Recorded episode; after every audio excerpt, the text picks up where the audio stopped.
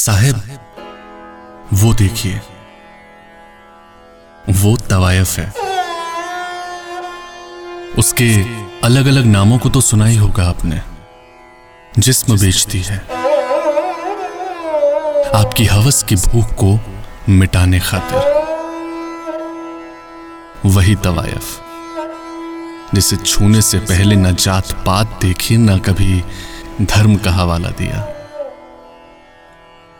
वो जिसे दिन के उजाले में आपकी सभ्यता कोसती रही और रात के अंधेरे में बेबस नोचती रही। वही तवायफ। वही तवायफ, जिसके सामने आपने न सिर्फ़ अपने शरीर को नंगा किया, बल्कि अपनी आत्मा, ईमान और इंसानियत के मूल्यों को तार तार किया।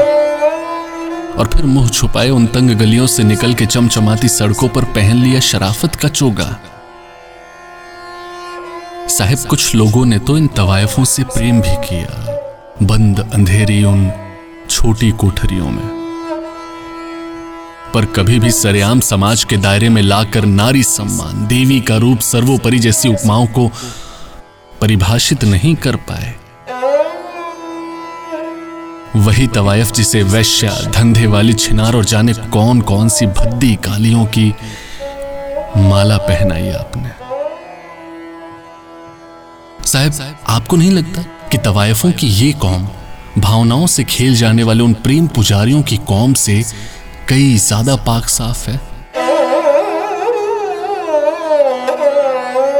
साहिब, ये तवायफें भले जिस्म का धंधा कर लेती हैं, पर किसी की भावनाओं का धंधा नहीं करती। अच्छा ये बताइए कि ये कौम आती कहाँ से है? कहाँ से उपजी है आपके काम भाव को संतुष्ट करने वाली ये कौम? कौन लाके छोड़ गया इन्हें हमारे जात पात धर्म वाले सभ्य समाज में? आप तो सभ्य हैं, आप तो समाज हैं। पर फिर ये गिद्ध कौन है? जो हर रोज इनकी बोटी बोटी को नोच खाए जा रहा है। इतने सारे सवाल हैं साहब। कौन देश में मिलेगा इसका जवाब? मुझे तो बस इतना ही समझ आता है कि इच्छा से बनाए जिस्मानी संबंध और मजबूरी में जिस्म बेच रही नारी के बीच वही अंतर है। जो उस तवायफ और आपके बीच है। साहब, आप ही के सभ्यता वाली बात याद आ रही है मुझे। यत्र नार्यस्तु पूज्यंते रमनते तत्र देवता।